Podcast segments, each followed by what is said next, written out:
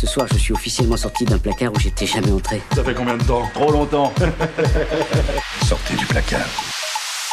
Et bienvenue dans le nôtre. Aujourd'hui, nous recevons Dr Michel Ohaillon, le fondateur et directeur médical du centre de santé sexuelle, le 190, qui se situe dans le 3e arrondissement de Paris. Bienvenue dans le placard. Merci, bonjour. Bonjour. Alors tout d'abord, je vais vous demander, c'est quoi un centre de santé sexuelle? Est-ce que c'est un centre de dépistage, un centre d'information, un centre de traitement, ou est-ce que c'est tout ça à la fois? Alors, un centre de santé sexuelle tel que nous on le conçoit, c'est tout ça à la fois. C'est-à-dire, c'est euh, un lieu qui vient euh, s'opposer à ce qui se fait depuis très longtemps, c'est-à-dire des lieux d'information d'un côté, des lieux de dépistage d'un autre côté, des lieux de traitement ou de suivi. Euh, nous, on a décidé de rassembler tout ça dans un même lieu parce qu'il s'agissait dans une optique de réduction de l'épidémie VIH chez nos usagers, de rassembler l'ensemble des moyens qui participent justement à cette éviction progressive des, des contaminations. Et dans la description du, du, centre sur le site, on peut lire qu'il s'adresse à toutes celles et tous ceux dont l'identité, l'orientation et les pratiques sexuelles pourraient générer une stigmatisation dans le système de soins. Est-ce que justement c'est une réponse euh, à un public qui fait face à des discriminations dans les établissements plus généraux? Alors, quand on parle de discrimination, il faut toujours se méfier. La discrimination dans le milieu de soins en fonction de l'orientation sexuelle, c'est quelque chose qui existe clairement. Euh, à quoi, évidemment, on répond.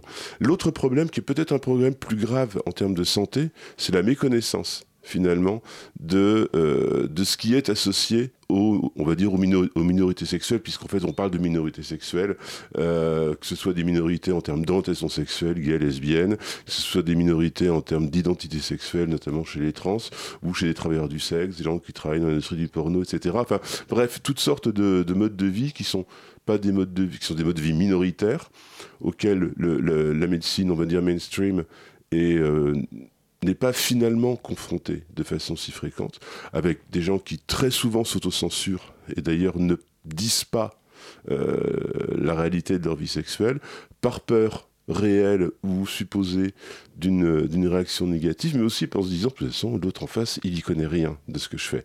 Et quelque part, et, ça on l'avait déjà étudié avec nos, usagers, ce, qu'ils viennent rechercher chez nous, puisque la connivence communautaire, euh, en général, c'est ben, les gens savent de quoi on parle, ils savent comment ça se passe, donc du coup, ben, les réponses, elles, elles peuvent être adaptées.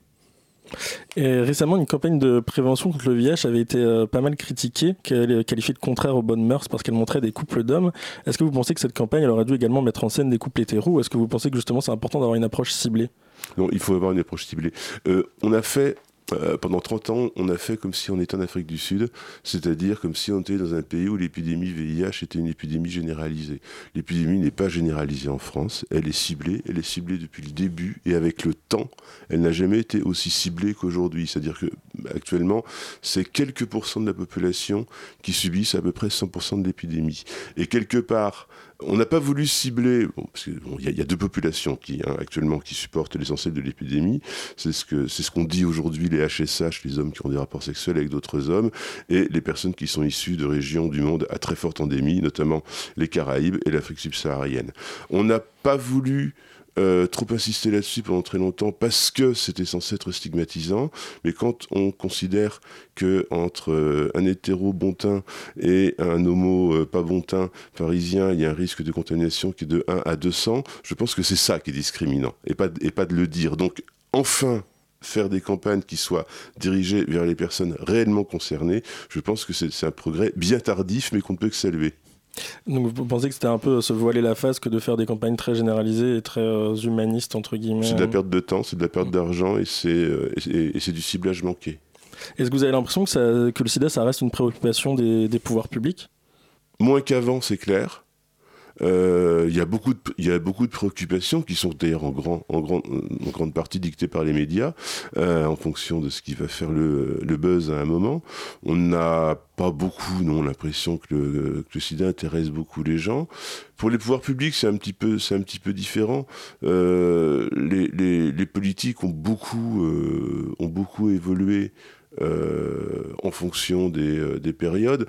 Il y a quand même quelque chose qu'il qu faut quand même bien saluer tout de même, c'est que bah, la France était le premier pays en Europe euh, à mettre en place euh, officiellement la PrEP en la faisant prendre en charge par l'assurance maladie.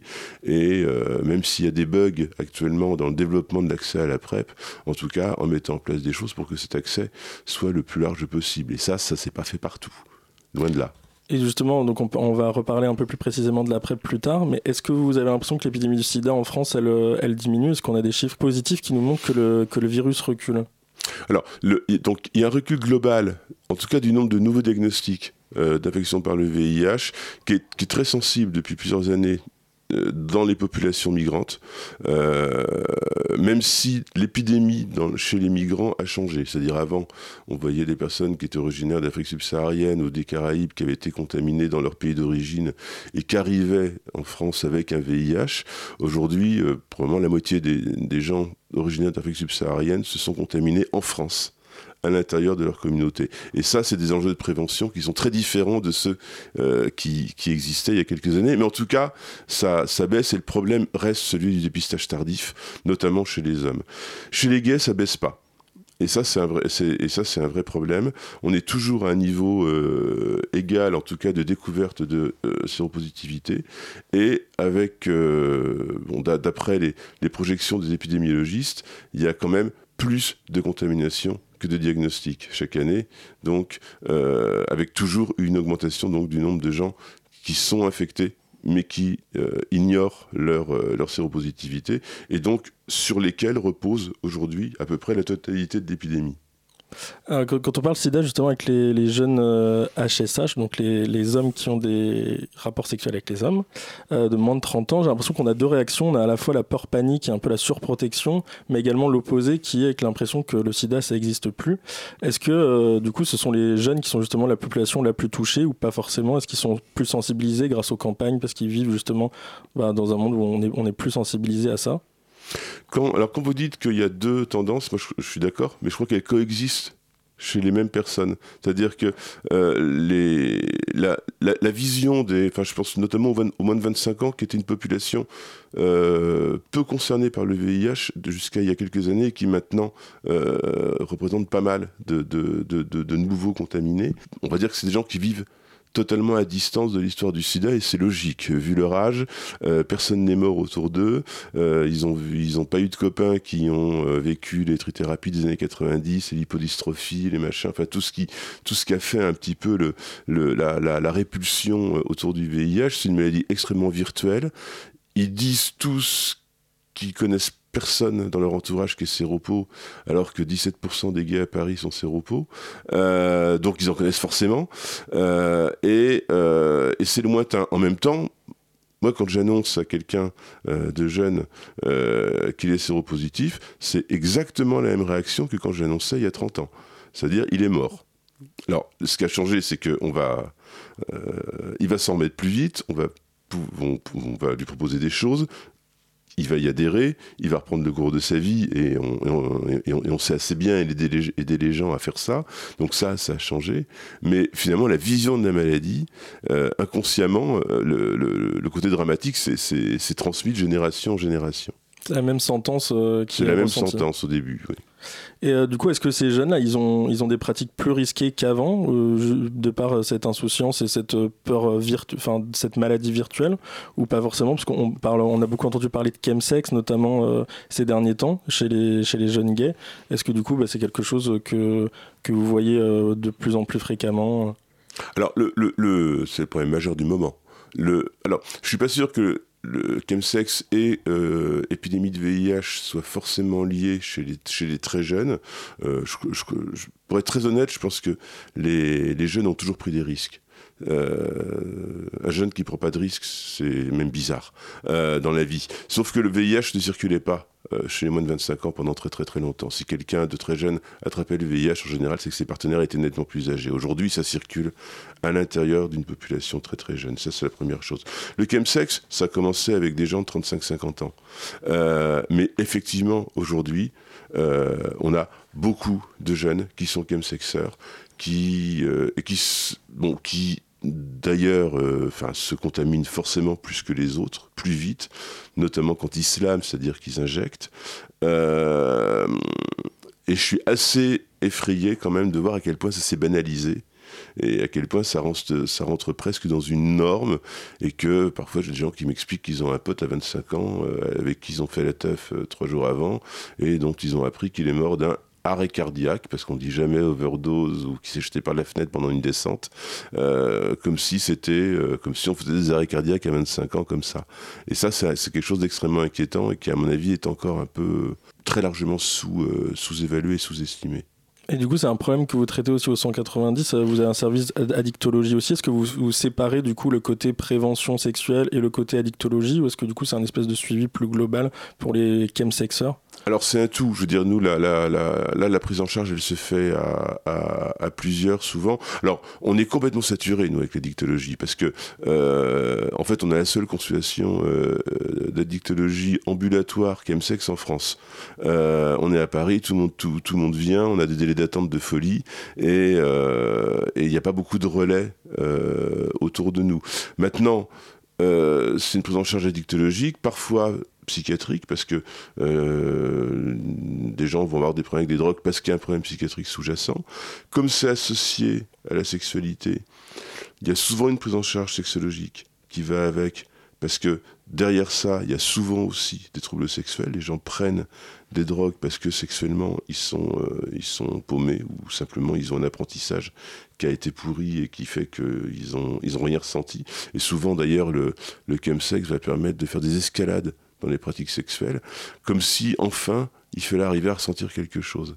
Et finalement, ce que ressentent les gens, c'est euh, des sensations qui sont provoquées par les drogues, mais quand finalement on essaye d'analyser le plaisir sexuel qui, qui en découle, il n'y a pas forcément grand-chose à dire. Et il y a encore beaucoup de clichés sur les personnes euh, séropositives euh, par rapport à leur style de vie.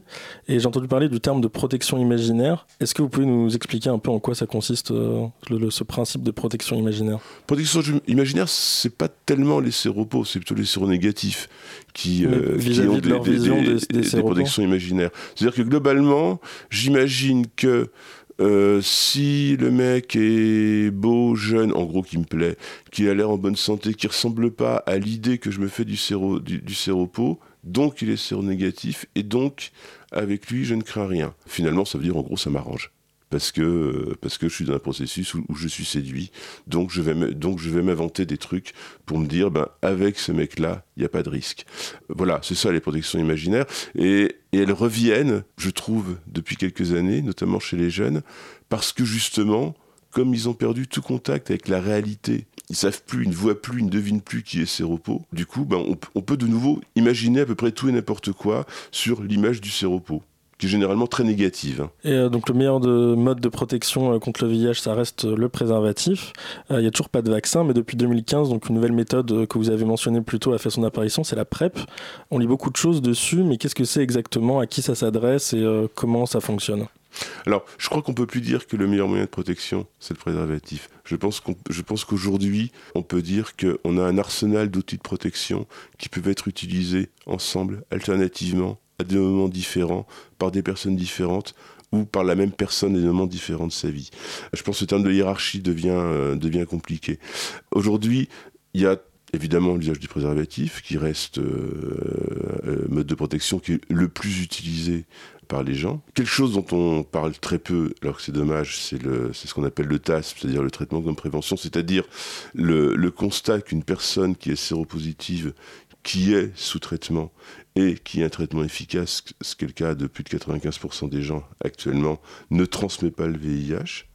Et ça, c'est peut-être finalement le, le, le, le mode de protection peut-être le plus efficace. Quand je, enfin, quand j'explique à des gens qui ont du mal à se protéger, euh, je dis bah, si, si, si tu veux pas courir de risques, euh, choisis tes partenaires séropos pas des partenaires que tu crois séronégatifs. Et ça, c'est un une inversion totale de, de la vision des choses euh, qui est, euh, qui est euh, promue depuis, depuis 30 ans. Aujourd'hui, normalement, c'est le séropo sous traitement qui est le partenaire safe, puisque lui, il est surveillé, contrôlé, traité, etc. et transmet le VIH. La PrEP, ça s'adresse à des gens qui n'utilisent pas ou qui n'utilisent pas toujours ou qui n'arrivent pas toujours à utiliser le préservatif dans un contexte où ils sont fortement exposés pour que justement ils évitent euh, une contamination. Et la PrEP, c'est euh, une réponse qui est extrêmement pragmatique.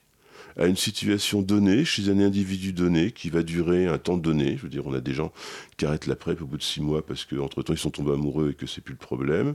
D'autres euh, qui vont la continuer, d'autres qui la prennent tout le temps et qui après vont avoir une vie sexuelle qui va évoluer et où ce sera plus d'actualité ou, et où ils la prendront plus que très ponctuellement. C'est un outil qui s'adapte en fait aussi au mode de vie des gens. Mais en tout cas, ça répond à euh, si tu mets pas de capote tout le temps, c'est que tu es un imbécile qui n'a rien compris au film. Et euh, si t'arrive quelque chose, c'est bien fait pour ta gueule. Je, je caricature un peu, mais euh, quelque part, c'est un peu ça le discours. Oui, il y a des gens qui ne se protègent pas tout le temps c'est un fait. C'est rarement un choix, contrairement à ce qu'on peut imaginer. Euh, si tout le monde était capable, toute sa vie, sans aucune exception, de tout faire tout bien comme il faut, je crois que ça se saurait, et ça se saurait dans beaucoup d'autres domaines, hein, la sécurité routière, euh, l'usage de l'alcool ou je ne sais trop quoi. Mais il se trouve que la vraie vie, c'est pas comme ça que ça se passe. Et qu'on a toujours une épidémie sur les bras et qu'elle baisse pas, alors que si on rajoute la capote, la PrEP, le traitement comme prévention, ce qui suppose le dépistage qui pour l'instant est insuffisant, euh, l'épidémie on peut la casser complètement, sans vaccin et sans traitement curatif. Et en petite précision, du coup, la PrEP, ça ne dispense pas de se protéger malgré tout. C'est un complément. Il faut pas être hypocrite. Euh, on sait très bien que si quelqu'un est sous PrEP, c'est qu'il a des rapports non protégés, et il est probable qu'il y ait une désinhibition par rapport à ça, parce que la malédiction du PD qui est condamné toute sa vie à euh, avoir une capote, c'est quelque chose qui est de, plus en plus difficile à comprendre et à accepter pour les gens. Euh, donc, moi j'avoue que le, discours hypocrite, la PrEP, ça se met en plus de la capote, alors que l'indication, c'est les gens qui n'en mettent pas, ça me paraît un petit peu hypocrite. L'autre discours, c'est aussi la PrEP ne protège pas des IST alors que la capote 6, ce qui n'est pas vrai. La capote réduit le risque d'IST, mais euh, une syphilis sur deux est attrapée au cours d'une fellation et personne ne protège la fellation, donc il ne faut pas raconter d'histoire. Et en dernier lieu, on, peut enfin, les gens sont quand même pas assez idiots pour croire que euh, une chaude pisse qui se traite en une piqûre euh, qui prend trois minutes à faire, c'est de la même euh, importance qu'une infection à VIH qui va engager 30 ans de traitement et un changement radical du rapport aux autres. on parlait précédemment du coup des séropositives avec donc charge indétectable, donc ça fait partie aussi des choses qu'on voit sur les sites de rencontres avec du coup cette, cette dénomination. Est-ce que du coup cette charge indétectable, donc ça veut dire qu'il n'y a aucun risque à avoir des, des rapports avec ces personnes-là ou est-ce qu'il faut quand même prendre, prendre des précautions? Et est-ce que du coup est-ce que ça veut dire également que leur santé n'est plus en jeu? La charge virale indétectable, ça veut dire que euh, le virus est totalement contrôlé par le traitement. On considère aujourd'hui qu'une personne qui a euh, un, taux de CD4, donc les cellules cibles du VIH, supérieur à 500 a une charge virale indétectable depuis euh, le, tout depuis deux ans ou plus, a une espérance de vie qui est comparable à celle de quelqu'un du même âge et euh, des mêmes facteurs de risque. Alors évidemment, s'il fume comme un sapeur, il fera un cancer du poumon comme tout le monde, mais le, le VIH n'intervient plus là-dedans. Ça, c'est quand même une première info. Et et pour arriver à cette situation de stabilité, il faut être dépisté et être dépisté le plus tôt possible après la contamination. Donc vraiment, la, bon, recommandation à Paris chez les gays, c'est tous les trois mois maintenant, hein, le test de dépistage. Et c'est important parce que c'est euh, une prise en charge très précoce va complètement changer l'avenir pour une personne qui vit avec le VIH. Ce sera peut-être trop tard, si on, découvre les séropositifs, mais ce qu'on peut lui proposer n'a rien à voir avec ce qu'on lui proposera trois ans après. Donc ça, c'est la, première chose. Alors, personne ne va se lancer euh, pour dire qu'il y a un risque zéro qui, euh, comme il est convenu de, répéter euh, comme un mantra, n'existerait pas. N'empêche que dans les études qui ont été faites pour, pour évaluer la transmission du VIH quand le partenaire est, sous traitement efficace, ben non, il n'y a pas de transmission. Et euh, la dernière étude qui est, en, train de se terminer, qui se termine en avril, qui s'appelle l'étude Partner, et qui, est une étude, entre autres, qui a, qui a suivi pendant plusieurs années des couples gays, euh, non seulement euh, il n'y a pas de transmission avec une charge virale indétectable, mais il n'y a toujours pas de transmission avec une charge virale inférieure à 200 copies, c'est-à-dire 20 fois le seuil classique d'indétectabilité dans, les laboratoires auxquels on fait appel en, général en France. Donc vraiment, oui, il y a un effet qui est majeur du traitement. Donc malgré toutes ces précautions, donc on a pris la PrEP, on est protégé, que si on a quand même pris un risque, qu'est-ce que c'est quoi le, premier réflexe à avoir? Qu'est-ce qu'il faut faire? C'est toujours la même histoire, c'est l'évaluation, euh, c'est l'évaluation du risque, idéalement aux urgences même si c'est pas l'endroit le, plus confortable pour faire ça, mais ça c'est la question du traitement post-exposition, donc un traitement là une trithérapie après un risque qui, a pour but, en cas de contamination, d'annuler cette contamination. Et là, c'est la rapidité qui compte. on dit que ça doit être fait dans les 48 heures ça veut dire qu'au-delà de 48 heures, ça sert à rien. Mais si c'est fait 10 minutes après, c'est mieux. Donc euh, c'est pour ça que ça se passe dans les services d'urgence, parce que si ça arrive à quelqu'un un dimanche soir euh, à 3h du matin, euh, il n'a pas à réfléchir, les urgences sont ouvertes. Et ça permet la rapidité. Actuellement, les, centres de dépistage sont plus, enfin, seraient autorisés à le faire, mais il y a des problèmes législatifs qui font qu'ils ne le font pas. Mais de toute façon, les centres de dépistage n'ont pas des horaires d'ouverture suffisants pour permettre aux gens de réagir vraiment dans, l'urgence. C'est la rapidité, vraiment, qui compte là-dessus. Et par rapport à tous ces, modes de prévention dont on parle, donc euh, la PrEP, euh, les traitements post-exposition, est-ce que tout ça c'est accessible gratuitement? Est-ce que du coup tout est remboursé par la sécurité sociale ou est-ce que ça reste encore des, choses difficiles d'accès? Euh, C'est pas difficile. Enfin, si on est assuré social, il n'y a pas de gros problème. La PrEP, c'est remboursé. Alors, le médicament est remboursé à 100% par l'assurance maladie, de même pour le traitement post-exposition. Par contre, effectivement, tout ce qui est consultation médicale, examen biologique, on est dans le régime 65-35, assurance maladie, euh, mutuelle. Il y a un autre moyen de prévention aussi dont on n'a pas parlé et qui est hyper intéressant et hyper efficace en addition avec tout ça, c'est aussi le dépistage des maladies sexuellement transmissibles. Il est très mal fait en France, euh, il est très insuffisant, il n'est surtout pas adapté à la sexualité, ou en tout cas à, la diversité des sexualités euh, des individus. Et euh, nous, on a montré quand même que dans une population chez qui on faisait des dépistages réguliers et vraiment exhaustifs, à ça tout seul, ça, ça faisait baisser le taux de transmission par le VIH, et ça a été montré euh, déjà depuis plusieurs années aussi dans d'autres pays. Donc tout ça, mélangé, vous, vous, mettez tous ces éléments-là ensemble, et, c'était démontré à San Francisco, ça a été euh, démontré à Vancouver, c'est démontré dans des, dans des villes où on a vraiment fait des efforts là-dessus, euh, on, fait baisser l'épidémie de façon drastique et rapide. Et donc du coup, euh, vos conseils un peu pour terminer sur parce que du coup on a vu qu'il y a plein de possibilités. Donc ce que vous pensez, c'est qu'il faut que ce soit adapté du coup à, à, son mode de vie. Du coup, votre conseil, ce serait quoi? Ce serait de, bah, venir dans le centre et de voir en fonction de son mode de vie quelle est quelle est la, solution la plus adaptée? Bien sûr, tout le monde n'a pas le même mode de vie. Il euh, y a des gens qui, ne se, même dans les groupes à, forte exposition, qui ne qui vont jamais croiser le VIH de leur vie parce qu'ils ne sont pas dans le circuit, parce qu'ils n'ont pas un mode de vie qui, euh, qui les expose à ça. Il euh, y a des gens qui sont, eux, très exposés. Je veux dire, c'est pas les mêmes réponses, c'est pas tout le monde est dans le même sac. Enfin, je fais souvent la comparaison avec le, le, représentant de commerce. Je veux dire, bon, il fait 100 000 km par an, il fait plus souvent la vidange-graissage et la révision de sa bagnole que, que la grand-mère qui va une fois par semaine euh, faire les courses à Auchan.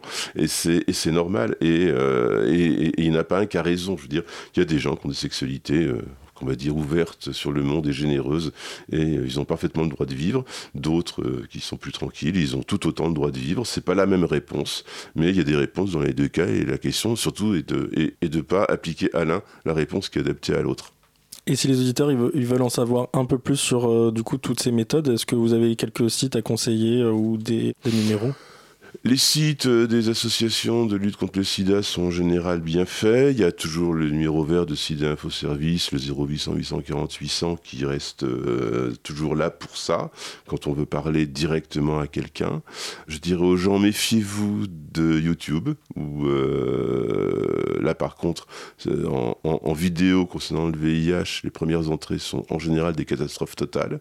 Voilà, globalement, les sites des associations de lutte contre le sida sont plutôt bien fait, plutôt validé et avec des informations qui vont être euh, prudentes parfois à mon avis un peu trop, mais, euh, mais en tout cas qui seront euh, qui, seront pas fantaisistes et qui vont permettre aux gens de se de se de se repérer. Pour les gens qui s'intéressent à la PrEP, il y a un groupe Facebook qui s'appelle PrepDial, qui a 8000 ou 9000 abonnés, c'est-à-dire plus que de prepeurs. Hein. Il y a 6000 prepeurs pour l'instant en France, mais où il y a beaucoup d'échanges. Alors donc, avec des trucs mais hyper intéressants, parfois du un peu n'importe quoi, mais ça c'est le c'est, la règle du jeu dans les euh, dans, dans, dans, dans, ce genre de, médias, mais c'est vachement intéressant parce que ça euh, il y a vachement de, de vécu là-dedans et je pense que beaucoup de gens peuvent voir des choses qui vont les concerner eux et voir comment eux peuvent s'inscrire dans ce genre de, programme. Eh ben c'est bien noté, on évite YouTube, on va sur les assos et, euh, et, puis on aura des bonnes informations. Merci beaucoup docteur de nous avoir rendu visite dans notre placard et chers auditeurs, à très bientôt pour un prochain podcast du placard.